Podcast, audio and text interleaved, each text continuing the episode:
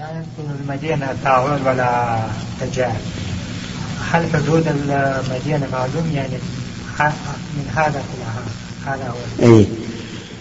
الظاهر أن المدينة ما يقع عليه اسم المدينة في في ذلك الوقت. مو في وقت الرسول في ذلك الوقت عند خروج الدجال. المدينة عند خروج الدجال قد تتسع أكثر من الآن وقد تضيق ما ندري. المدة غير معلومة لنا. هي الآن متسعة عن عهد الرسول اتساعا عظيما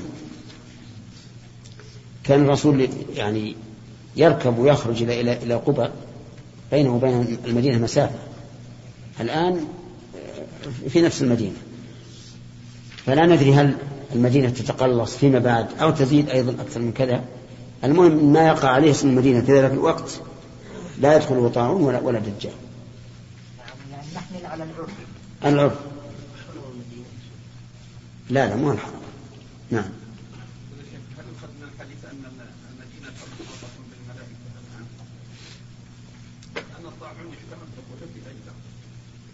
الله أعلم ما نستطيع قد يقال إن إنها, إنها كما قلت إن على أن قال المدينة ملائكة لا يدخلها الطاعون ولا الدجال وقد يقال إنه إذا وقع الطاعون في أرض قريبة من المدينة ويخشى أن ينتشر إليها صار فيه ملائكة والله أعلم.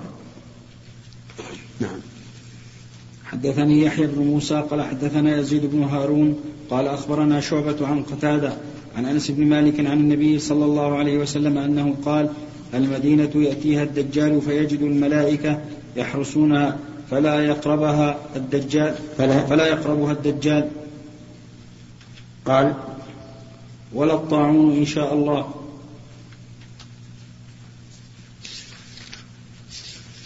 نعم باب المؤلف لم يذكر أن الدجال لا, لا يدخل مكة. في الأحاديث اللي مرتنا في هذا الباب ما ذكر. لكنه صح ذلك النبي عليه الصلاة والسلام أنه لا يدخل مكة ولا المدينة. وإذا كان لا يدخل المدينة فعدم دخوله مكة من باب أولى لأن المدينة محروسة شرعا من المشركين والكفار. بخلاف لأن مكة محروسة شرعا من المشركين والكفار بخلاف المدينة. فالكفار لهم دخول المدينة وليس لهم دخول مكة. قال الله تعالى يا أيها الذين آمنوا إنما المشركون نجس فلا يقربوا المسجد الحرام بعد عنهم هذا. وقد مات النبي صلى الله عليه وآله وسلم ودرعه مرهونة عند يهودي في المدينة. فإذا كانت المدينة مطهرة من هذا الدجال فمكة من باب أولى. وهذا القياس إنما نقوله استنادا للنص وإلا فليس لنا أن نقول لأن هذه أمور ما ما نحيط بها علما لكن استنادا للنص الثابت عن النبي عليه الصلاة والسلام أنه لا يدخل مكة ولا المدينة. نعم. نعم. هو الظاهري ظاهر يراه. مثل ما رآهم رآهم المشركون في بدر وهم يقاتلون مع المسلمين. نعم يا مصطفى. الرجل الذي قتله الدجال ثم لم يسلط عليه بعد ذلك. إيش؟ الرجل الذي قتله الدجال نعم. لم يسلط عليه بعد ذلك. نعم. عدم كيفية تسليك الشيء كيف؟ ورد ورد ان أن ظهره يكون طبقه من نحاس. ما يستطيع السيف أن يخلطه هكذا جاء الحديث. هكذا جاء الحديث. والواجب علينا مثل هذه الأمور أن نصل أن نصدق نقول لا يسلط عليه. ولكن قل لي إذا كان لم يسلط عليه فلماذا لا يعرف الناس أن الرجل كذاب؟ وينتهي أمره. والجواب على هذا أن يقال هو مموه مدجل. يمكن يختلق كل عذر لعدم تسليطه على هذا الرجل ويموه عن الناس. والفتنة عظيمة نسأل الله أن يعيذنا وإياكم منها. المهم الآن الدجال يخرج في آخر الزمان عند خروج عيسى يخرج خلة بين الشام والعراق من المشرق.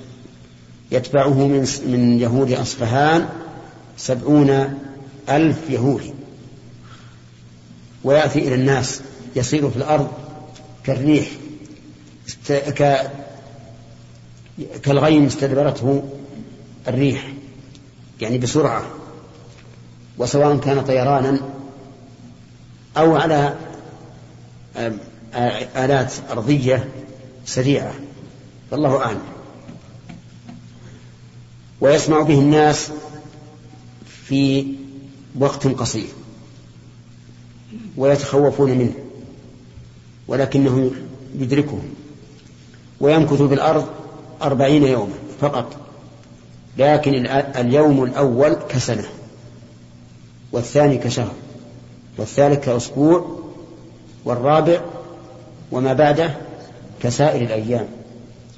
وليس المراد باليوم الأول الذي يكون كسنة الشدة كما قاله بعض الناس أنه لشدة الأمر يكون يكون الزمن طويلا كما أن الناس في زمن الرخاء تمضي عليهم الأيام بسرعة. فإن هذا غلط محض لأن الصحابة رضي الله عنهم قالوا يا رسول الله هذا اليوم الذي كسنا أتكفينا فيه صلاة واحدة صلاة يوم واحد؟ قال لا اقدروا له قدره وهذا دليل على أن على أن هذه السنة حقيقة. فبدلا من أن تدور الشمس على الأرض أربعا وعشرين ساعة لا تدور عليها إلا باثني عشر شهرا.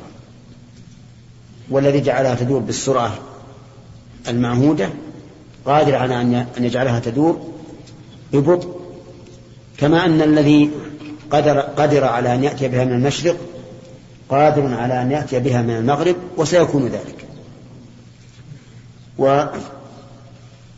ويتبعه من يتبعه من الناس كثيرون. لا يعني يسلم من فتنته إلا, إلا القليل.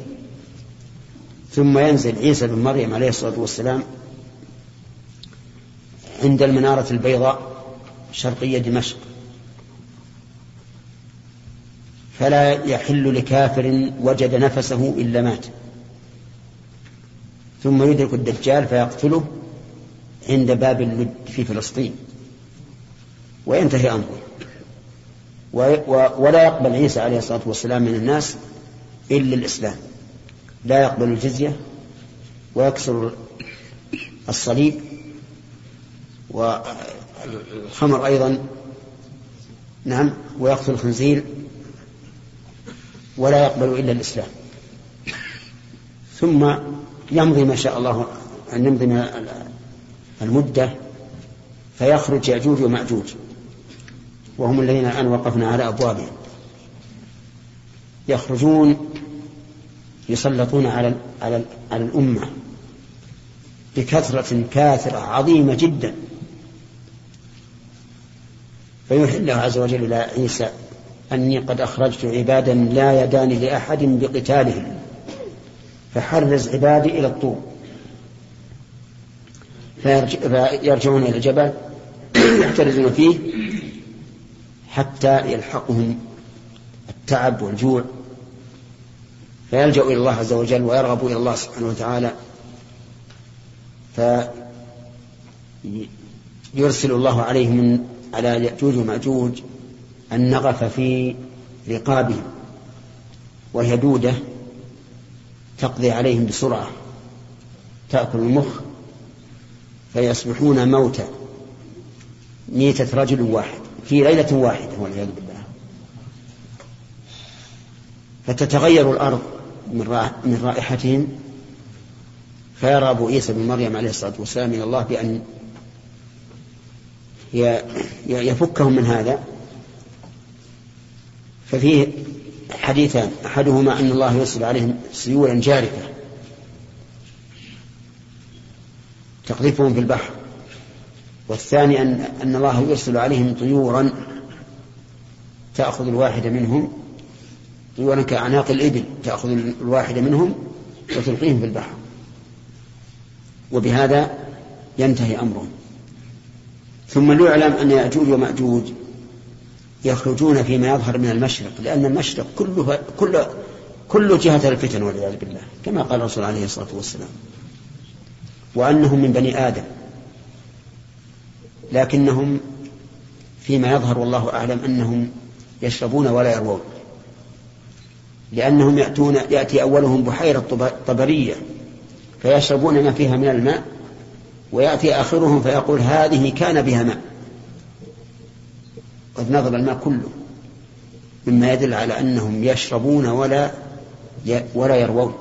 كما قال تعالى في أهل النار فشاربون عليه من الحميم فشاربون شرب الهيم وكما حصل في هذه البلاد قبل سنوات كثيرة وباء يسمونه وباء الجوع. ومعروف الآن يؤرخ به عند العامة اللي لا يعرفون التاريخ الهجري تسمى سنة الجوع. يأكل الواحد عشر كيلو أو أكثر أو أربعة عشر كيلو من التمر ولا يشبع. ما يشبع أبدا. حتى أن أن حدثنا أن شخصا كان عنده عمال في مزرعته وخرج بتمر في زنبيل يسمى عندنا المحفر. محفر زنبيل كبير. حمله على رأسه. على أنه غدا للأشخاص اللي عنده عمال. فجعل يأكل وهو يمشي. لما انتهى إلى مكان عمال وإذا الزنبيل فارغ نعم. هذه مشهورة. فهذه العطش الذي يصيب يأجوج ومأجوج حتى يشربوا هذه المياه العظيمة ليس بغريب. فالله عز وجل هو الذي جعل البدن له قدر معلوم من الماء قدر معلوم من الطعام قادر على أن يجعل هذا القدر قليلا. الأمر كله بيد الله. ويأجوج ومأجوج هم قبيلتان من من بني آدم. وليسوا كما زعمت الإسرائيليات على أشكال متنوعة عجيبة. حتى قيل إن بعضهم كبير الجسم. طويل الأذنين. له أذن يفترشها وأذن يلتحف بها. نعم. هكذا قيل. وبعضهم قال إنهم صغار الأجسام جدا. يردف بعضهم بعضا على المد ربع الصاع. عشرة. يبلغ العاشر رأس المد. يعني. نعم. فالمهم على كل حال كل هذه إسرائيليات لا لا لا تصل. فالذي يظهر أنهم من بني آدم وعلى أشكال بني آدم لكنهم مصابون بهذا بهذا المرض نعم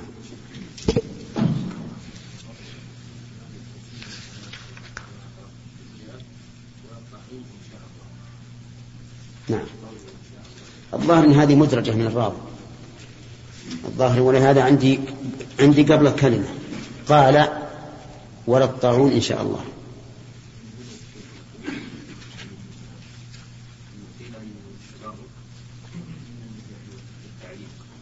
من؟ من يظهر لي إنه من من الراوي. خصوصا في النسخة اللي عندنا زيادة قال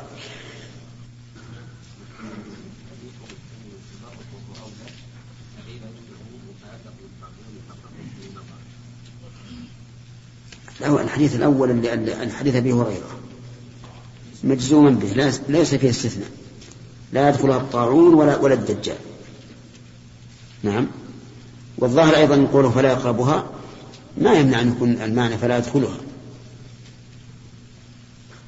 كقول لا تقربه الفواحش ما ظهر منه وما بطن ولا أو يقال إن عدم قربه أبلغ من عدم دخوله. يعني معناه لا يدن منها ولا دنوا نعم. دوران الشمس حول الأرض. نعم. ونحن ندرس مناهجنا الدراسية نعم. أن الأرض تدور حول الشمس أي نعم.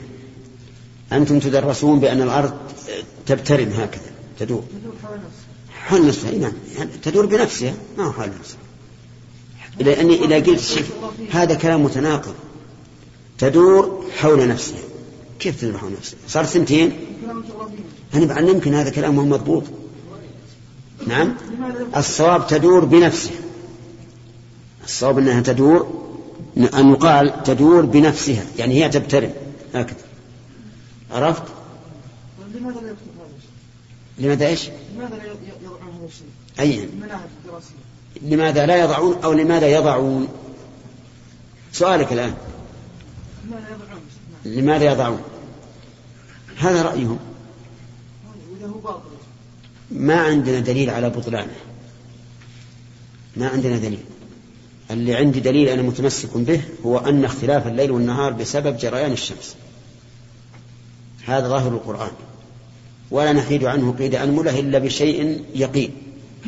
لأن الظاهر راجح. ولا يدفع إلا بيقين. أما كونها تدور أو لا تدور يمكن تدور. الله أعلم. ما عندي دليل على أنها لا تدور ولا على أنها تدور. بل, بل, بل, لو, بل لو قال قائل ظاهر القرآن أنها تدور لم يكن قوله بعيدا. لأنه قال ألقى في الرواسي أن تميد بكم. وهذا يدل على وجود أصل الحركة. ولكن هذه الرواسي تثبتها عن المي- الميدان. عرفت؟ إذا أتانا سؤال اختبار عن هذا الشيء شيخ لا أكتب جواب لا أكتب جواب. خطأ. نعم أنا لو أنا لو أنا أدرسك هذه المادة وتكتب جواب الآن شطبت عليه بالأ- بالأحمر. لأن أنتم تدرسون شيء وما في قلوبكم شيء آخر وأنتم مطالبون بما تدرسون. عرفت؟ وبإمكانك أن تقول جيم قال صاحب الكتاب كذا وكذا. وإن خفت إن صاحبك المدرس هذا إنه شديد وأن كلمة قال معناها أنك غير مقتنع فيصطب عليها اترك قال إنها بقلبك اكتب اللي بالكتاب أبدا.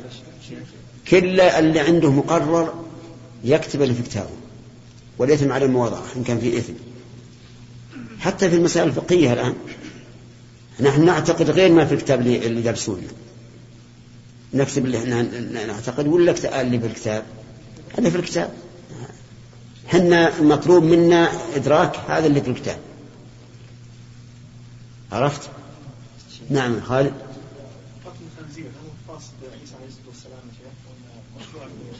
وليش؟ شرعنا نقر ال- اليهود والنصارى على أكل الخنزير ولا نعرضهم إلا إذا أظهروه. وإذا كان عندهم ما ما- يجب علينا إتلافه أهل الذمة. أهل الذمة هنا نعم.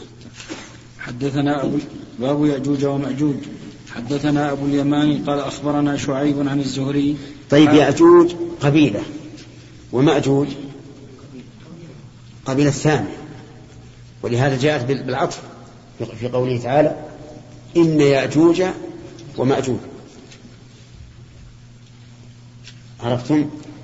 خلاف ما يتبادر لبعض الناس أنها قبيلة واحدة بل هما قبيلتان لكنهما مسلطتان على المؤمنين.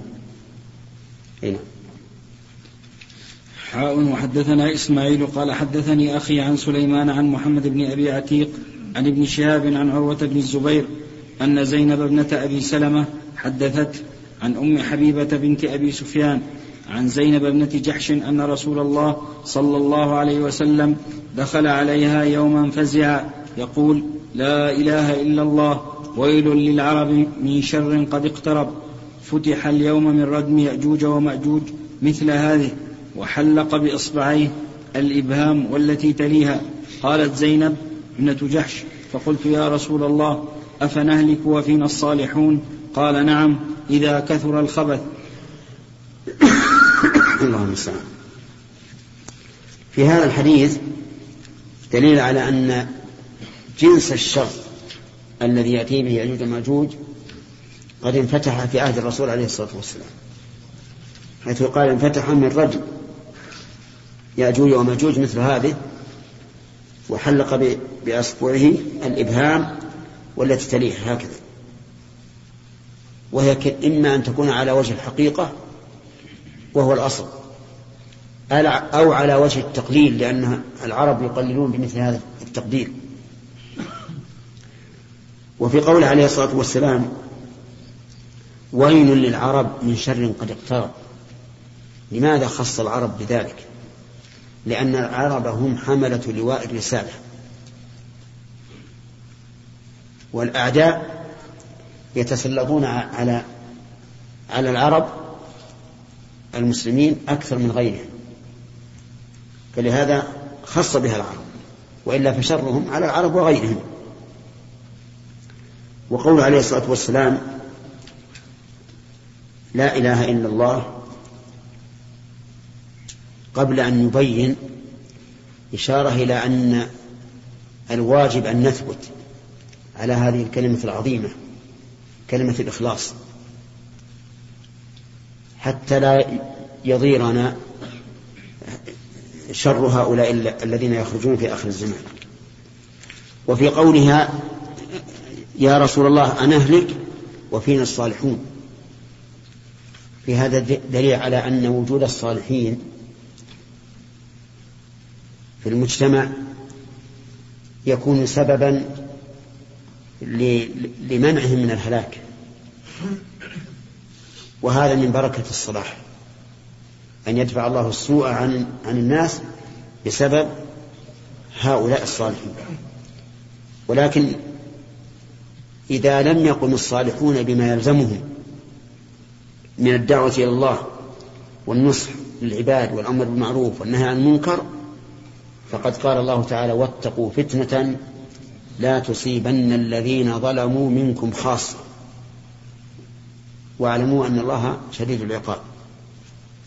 وفي حديث أبي بكر رضي الله عنه أنه خطب وقال أيها الناس إنكم تقرؤون هذه الآية يا أيها الذين آمنوا عليكم أنفسكم لا يضركم من ضل إذا اهتديتم. وإني سمعت رسول الله صلى الله عليه وآله وسلم يقول إن الناس إذا رأوا المنكر فلم يغيروه أو قال فلم ينكروه أوشك أن يعمهم الله بعقاب. وفي قوله عليه الصلاة والسلام نعم إذا كثر الخبث يعني نعم تهلكون وفيكم الصالحون إذا كثر الخبث. فما هو الخبث هنا؟ هل هو العمل الخبيث أو العامل؟ أو الأمران. الأمران. فإذا كثر المشركون في المسلمين فالمشركون نجس خبث يخشى أن يهلكوا. ومن ثم قال النبي عليه الصلاة والسلام أخرجوا المشركين من جزيرة العرب. وقال لا وقال أخرجوا اليهود والنصارى من جزيرة من جزيرة العرب. وقال لأخرجن اليهود والنصارى من جزيرة العرب حتى لا أدع إلا مسلما. لأن اليهود والنصارى والمشركين خبث. إذا وجد في هذه الجزيرة هلك أهلها. إذا كثروا. هذا بالنسبة للعامل. كذلك إذا كثر العمل الخبيث. إذا كثر العمل الخبيث بين المسلمين فربما يهلكون ولو كان فيهم صالح يقل منه الخبث. وهذا في الحقيقة لو أننا تأملناه حق التأمل لوجدنا أن هذه الكثرة الكاثرة في بلادنا الآن من الكفار على اختلاف أصنافهم لوجدنا أنها تنذر بالخطر وأنها معول هدم لنا. وإن كنا لا نشك بهذا الشيء لكن سوف يكون. ويل للعرب من شر قد اقترب ثم قرن. هذا الهلاك بما إذا كثر الخبث. الشاهد من هذا الحديث قوله فتح اليوم من ردم يأجوج ومأجوج مثل هذه وحلق بإصبعه الإبهام والتي تليها. نعم. نعم. سليم بالنسبة لدوران الأرض والشمس بس صراحة لو قال لي لو الإمام بعد كان كان ما هو في القران ولا من كلام الرسول صلى الله عليه وسلم لو قال أبو بكر وعمر ما ما ما أنا قولهم لم تجد وش من أجل أجل الرسول أجل الرسول صلى الله عليه وسلم؟ ثبت ثبت طلوع الشمس. في القرآن وثبت في السنة يا شيخ. إيه. الله مثل ما قال في القرآن إن الله يأتي بالشمس من المشرق فاتي بها من المغرب نعم. ويقول في- السورة الثانية في موضع ثاني يقول الشمس تجري في مستقر لها وجريان معروف في لغة العرب. وترى الشمس إذا طلعت. والرسول صلى الله عليه وسلم يقول إن الشمس تطلع بين قرنين شيطان نعم. ونهى عن عن الصلاة في كبد السماء. وهي في كبد السماء. والشام ولا ولا الجنوب ما يروح للشمال ولا والشمال ما يروح للجنوب محلها في من حيث مكة محلها ما تتحرك ومن قال بهذا يا شيخ ما إحنا مسكين والله لا لو إنها أي ما أي ما. ولا بدي من من نقام مسلمين الصراحة. وأنت بنفسك إيه. تقول ان في شوف أن الشمس انها تحول بين الأرض تحول بين الشمس والارض وهذا يدل أن الشمس تجري والقمر تجري إيه ما في شك. كل يجري إلى أجل مسمى. إيه. ولكن دوران الأرض والشمس يا شيخ إحنا يعني ما ما يمكن. آه الحمد لله مستقرين. ما استدارت رؤوسنا ولا شيء. الحمد لله على حال. نعم. أحسن الله إليكم ذكرتم بأن وجود الصالحين في المجتمعات سبب سبب للنجاة. نعم. أحسن الله بشرط إذا قاموا بالواجب. ذكرنا قيدناه لو استدل مستدل بهذا الحديث. نعم. أو بهذا التعبير. على صرف الزكاة للعباد لأن النقم والبلاء والبلاء يندفع عن الأمم بسببه. نعم. فنفعه متعدي لطلبة العلم. لا لا مو متعدد هذا غير متعدد لأن الصالح الغالب النفع لنفسه بخلاف طالب العلم. طالب العلم يحفظ الشريعة ويبلغها الناس. هذا الص- الص- الصلاح ليس عندهم علم شريعة يدافعون به. ولهذا يقسم الناس العلماء آه، آه، أهل الخير إلى عالم وعابد. وقسيم الشيء ليس منه.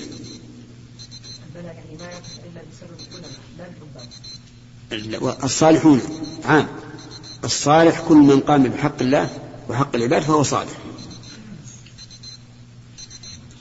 نعم. ها؟ إيش؟ يقومون إلى السد ويقومون الحكم ثم يذهبون ليناموا فيرجع ذاك الحكم كما كان إيه.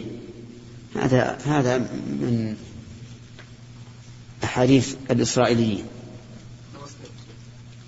يقول إنهم يخرقون وإذا بقي من جنس الفتيل أو القطمير يعني شيء بسيط. قال يلا أظلم علينا الليل. نرجع ولا صار بكرة؟ كملنا. وإذا جاءوا من بكرة وإذا هو كحاله بالأول. فإذا أراد الله أن يخرجوا قالوا يلا أظلم علينا الليل. نرجع وغدا إن شاء الله نكمله. فإذا قالوا إن شاء الله وجاءوا من الغد وجدوه لا باق على على حال. باق على حال. هذه من من, من الإسرائيليات من الحقيقة. طيب هل هو الآن الردم هو السد الآن يقولون سد في الصين ولا سد غير؟ يقولون الآن هو الردم هو السد الشرق الذي في شرق الصين. الرجم هذا اللي هو آه، اللي ذكر في الحديث والله ما ما ما أتكلم فيه بشيء. الله أعلم. هل هو هذا ولا شيء آخر؟ ما أدري. الله أعلم. حتى ذكر يعني بعض العلماء في مجلة المسلمون يقول أنه وقف عليه في في شرق الصين. إيه الله أعلم. نعم. حدثنا آه، ثلاثة. ثلاثة. نعم. حدثنا موسى بن إسماعيل قال حدثنا وهيب قال حدثنا ابن طاووس عن أبيه عن أبي هريرة عن النبي صلى الله عليه وسلم أنه قال يفتح الردم ردم يأجوج ومأجوج مثل هذه وعقد وهيب تسعين. كتاب الأحكام. تسعين شو هو تسعين؟ أخرجه. وعقد تسعين. طيب. أخرجه أبو عوانة من طريق أحمد بن إسحاق الحضرمي عن وهيب فقال فيه وعقد تسعين ولم يعين الذي عقد فأوهم أنه مرفوع. وقد تبين من رواية عفان ومن وافقه أن الذي عقد تسعين هو وهيب وهو موافق لما تقدم في حديث أم حبيبة من رواية شريح بن يونس عند ابن حبان وسبق الكلام على ذلك مفصلا وقد جاء عن أبي, عن أبي هريرة مثل أول حديث أم حبيبة لكن فيه زيادة رواها الأعمش عن سهيل بن أبي صالح. عن أبيه عن أبي هريرة أنه قال قال الأعمش لا أراه إلا قد رفعه. ويل للعرب من شر قد اقترب. أفلح من كف يده. قال أحمد حدثنا محمد بن عبيد قال حدثنا الأعمش بهذا. قال ووقفه أبو معاوية يعني عن الأعمش بهذا السند عن أبي هريرة. نعم. التسعين. وين فيه؟ يا شيخ خلص طلعني في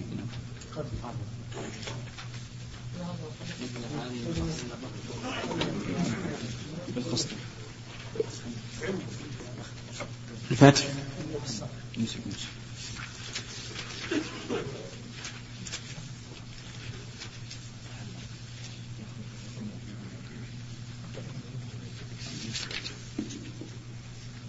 قوله مثل مثل هذه وحلق بالإصبعين الإبهام والتي تليها أي جعلهما مثل الحلقة.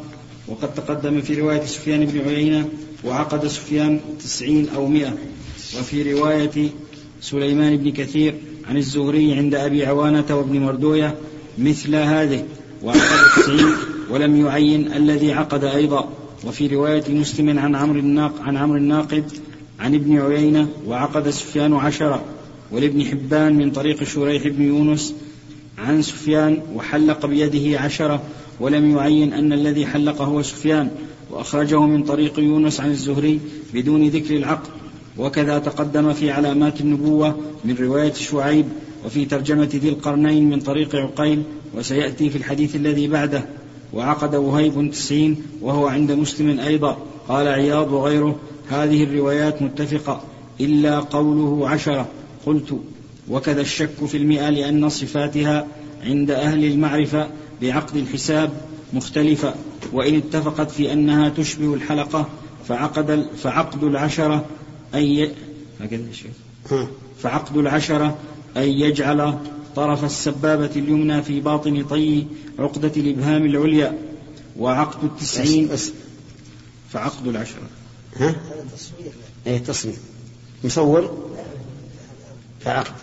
فعقد العشرة أن يجعل طرف السبابة اليمنى في باطن طي عقدة الإبهام العليا.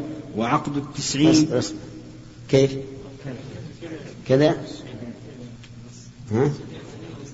هذا العقد هذه عشرة؟ إيه؟ هذا طيب. ها؟ هذا العليا.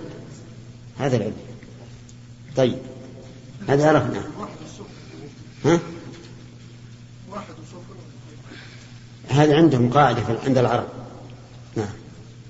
وعقد التسعين أن يجعل طرف السبابة اليمنى في أصلها. ويضمها ضما محكما بحيث تنطوي عقدتاها حتى تصير مثل الحية المطوقة. أي أي طيب. زين. ها؟ يقول يجعل طرف السبابة اليمنى في أصل الإبهام ويعقدها عليه بقوة. تكون مثل الدابة المثوية.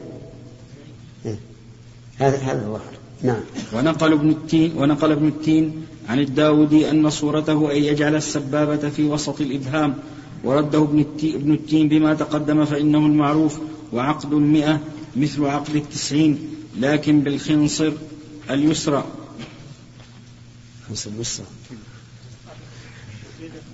ها؟ اي إيش يقول؟ نعم ورده ابن التين بما تقدم فإنه معروف عقد المئة مثل عقد التسعين لكن بالخنصر اليسرى. إيه بس؟ فعلى هذا فالتسعون والمئة اصبر اصبر. كذا. في الأصل به في الأصل؟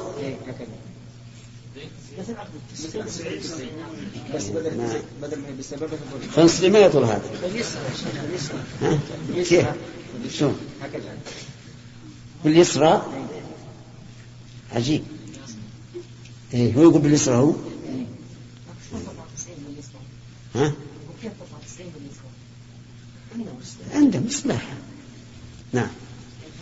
فعلى هذا فالتسعون والمئة متقاربان ولذلك وقع فيهما الشك وقع فيهما الشك وأما العشرة فمغايرة لهما.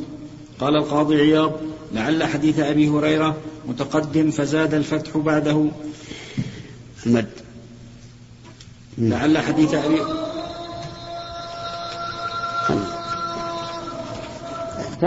قال البخاري رحمه الله تعالى باب الأحكام. باب قول الله تعالى اطيعوا الله واطيعوا الرسول وأولي الأمر منكم. حدثنا عبدان قال أخبرنا عبد الله عن يونس عن الزهري قال اخبرني أبو سلمة بن عبد الرحمن أنه سمع أبا هريرة رضي الله عنه يقول أن رسول الله صلى الله عليه وسلم إن إن إن. لا غلط. يعني إذا صارت مقولة القول يجب فيها الكسر. نعم. أقول ما إذا وقعت مقولا للقول فهي مكسورة. قال الله تعالى قال إني عبد الله. نعم. رضي الله عنه يقول إن رسول الله صلى الله عليه وسلم قال من أطاعني فقد أطاع الله ومن عصاني فقد عصى الله ومن أطاع أميري فقد أطاعني ومن عصى أميري فقد عصاني. بسم الله الرحمن الرحيم. قال البخاري رحمه الله كتاب الأحكام. الأحكام جمع حكم وهو إثبات الشيء إثبات شيء لآخر. إثبات شيء لآخر هذا الحكم. وله اصطلاحات في أصول الفقه معروفة حكم تكليفي وحكم وضعي. والمراد به هنا أحكام الإمامة وما يجب على الإمام وما يجب له. وهذا باب مهم جدا ينبغي لطالب العلم أن يعتني به لئلا يقع في مزالق الخوارج. ومن تفرع منهم الذين فسد بهم الدين والدنيا نعوذ بالله. فإذا عرف الإنسان ما يجب للحاكم وما يجب عليه تبين له الحق وصار لا يتكلم إلا عن بصيرة.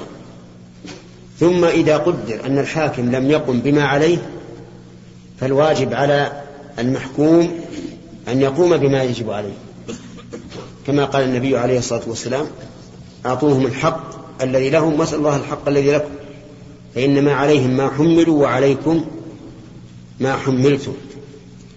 وهذا الكتاب الذي ترجمه البخاري رحمه الله مهم لا سيما في هذا الوقت الذي كثر فيه الشر وكثر فيه الثائرون على ولاة الأمور. والذين نراهم إذا تولوا بعد ولاة الأمور صاروا شرا منهم وأخبث منهم. فلذلك يجب على علينا أن نعتني به وأن, وأن نحرر أحكامه حتى لا نهلك.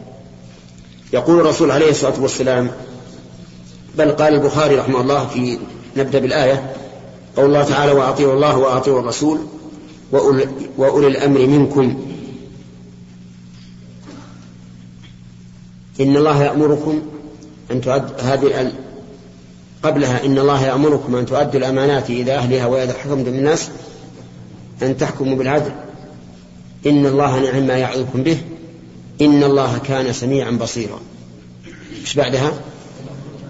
يا أيها الذين آمنوا أطيعوا الله وأطيعوا الرسول وأولي الأمر منكم. وبهذا نعرف أن صواب الآية أطيعوا الله وأطيعوا الرسول وأولي الأمر منكم. أو يؤتى بأولها. يا أيها الذين آمنوا أطيعوا الله وأطيعوا الرسول وأولي الأمر منكم. أما بهذا اللفظ الذي ذكره الذي موجود في صحيح البخاري وأطيعوا الله وأطيعوا الرسول وأولي الأمر منكم فليس فليست كذلك. يا أيها الذين آمنوا أطيعوا الله الطاعة موافقة الأمر. موافقة الأمر. وإن شئت فعبر بما هو أعم. وقل الطاعة موافقة الحكم. وجه كونه أعم. لأنه لأنك إذا قلت موافقة الأمر خرج النهي. فإذا قلت موافقة الحكم دخل فيه الأمر والنهي. فهذه هي الطاعة. وقوله تعالى أطيعوا الله وأطيعوا الرسول. فأفرد النبي صلى الله عليه وآله وسلم بالطاعة. قال وأطيعوا الرسول. ولم يجعلها عطفا على قوله أطيعوا الله. فدل هذا على أن للنبي صلى الله عليه وآله وسلم طاعة مستقلة. وأولي الأمر منكم حذف منها الفعل لتكون تابعة لما قبلها. لم يقل أطيعوا أولي الأمر قال وأولي الأمر منكم لأن طاعتهم تابعة لطاعة الله ورسوله. بل لا تجب طاعتهم إلا لأنها طاعة لله ورسوله لا لأنه فلان ابن فلان بل لأنها طاعة لله ورسوله. ولهذا ينبغي للإنسان إذا أطاع ولي الأمر في أمر أمر به أن ينوي بذلك التعبد لله التعبد لله وأنه مطيع لله أنه أطاع ولي الأمر طاعة لله لأن هذا هو الأصل. وقوله أولي الأمر أولي الأمر منكم يتضمن نوعين من ولاة الأمور. الأول العلماء والثاني الأمراء. لأن على العلماء البيان وعلى الأمراء التنفيذ. وعلى هذا فيكون الأمراء تابعين للعلماء. لأنهم منفذون لما يقول العلماء فهم أهل الشأن في هذا الأمر وإن كان كل منهم ولي أمر لكن ولاة العلماء هم الأصل. إذا بينوا الشرع لزم الأمراء العمل به فإن لم يعملوا به لم يكونوا طائعين لله ورسوله. ثم إن أمروا بخلافه فمعصيتهم واجبة. إن أمروا بترك واجب أو فعل محرم. فالحاصل أن ولاة الأمور هم العلماء والأمراء. العلماء إيش وظيفتهم؟ البيان والإرشاد والدلالة. والأمراء وظيفتهم التنفيذ. تنفيذ أحكام الله على عباد الله حتى تصلح الأرض. وقوله نعم. فإن تنازعتم في شيء فردوه إلى الله والرسول. وهذا مما يؤيد أن أن مقام العلماء هنا أقدم وأقوى من مقام الأمراء لأن المنازعات إنما تكون في بين العلماء والفقهاء. وإن كان تحصل بين الأمراء لكن هي بين العلماء والفقهاء أكثر. إن كنتم تؤمنون بالله واليوم الآخر وهذا الشرط من باب الحث والإغراء. يعني إن كنتم صادقين في الإيمان فلا يكون مرجعكم إلا إلى الله والرسول إلى الله إلى كتابه والرسول إلى سنته حيا وميتا. إلى سنته حيا وميتا. وقول بعض العلماء إليه نفسه في حياته وبعد سنة وإلى سنته بعد وفاته هذا من باب الإيضاح. وإلا حتى رجوعنا إلى الرسول صلى الله عليه وسلم في حياته رجوع إلى سنته. ذلك خير وأحسن تأويلا. خير في الحاضر وأحسن تأويلا في المستقبل. لأن تأويلا هنا بمعنى مآلا بمعنى مآلا أو عاقبة. فالرجوع إلى الله والرسول خير للناس في معاشهم وخير للناس في معادهم حاضرا ومستقبلا. قد يظن بعض الجهلة أن التمسك بالدين رجوع إلى الوراء. وربما يصرح بعض الملحدين بذلك ويقول إنه لا يمكن أن نرجع إلى منهج له أربعة عشر قرنا انقرض أهله ولم يعيشوا هذه العيشة الحاضرة والحضارة التي نسميها إذا خالفت الشرع حقارة وليست حضارة يقولون إن الدين لا يمكن تطبيقه الآن. اختلفت الأمور. الدين اللي بين الذي بينك وبين ربك لا بأس امشي على ما كان عليه الرسول وأصحابه. أما المنهاج الحيوي الاقتصادي الاجتماعي فهذا خاضع للزمان والمكان والأمم. ولا يمكن أن نرجع بالأمة إلى ما قبل أربعة عشر قرنا لكن والله لو رجعوا إلى ما, إلى ما قبل أربعة عشر قرنا لفاقوا الأمم الموجودة الآن. ولما, ولملكوا رقابهم وأراضيهم وأموالهم. لكن إنما تخاطب بمثل هذا الكلام قوما لا يؤمنون. ولو آمنوا لسهل عليهم الرجوع. فأما من أعطى واتقى وصدق بالحسنى فسنيسره لليسرى. حتى فيما بينك وبين أولادك أيضا. لا تظن أن نخاطب بهذا أو نتكلم بهذا عن ولاة الأمور الكبار الذين يملكون زمام القيادة في, في, في الأمة. حتى أنت في, في نفسك طبق ما توجه به أهلك على ما جاء عن السلف فإن هذا خير وأحسن تأويلا. وفي قوله عز وجل إن تنازعتم في شيء فردوه إلى الله والرسول. إشارة إلى أنه ليس ليس العبرة بالكثرة. العبرة بما وافق ما جاء في كتاب الله وسنة الرسول. لو كان عشرين على رأي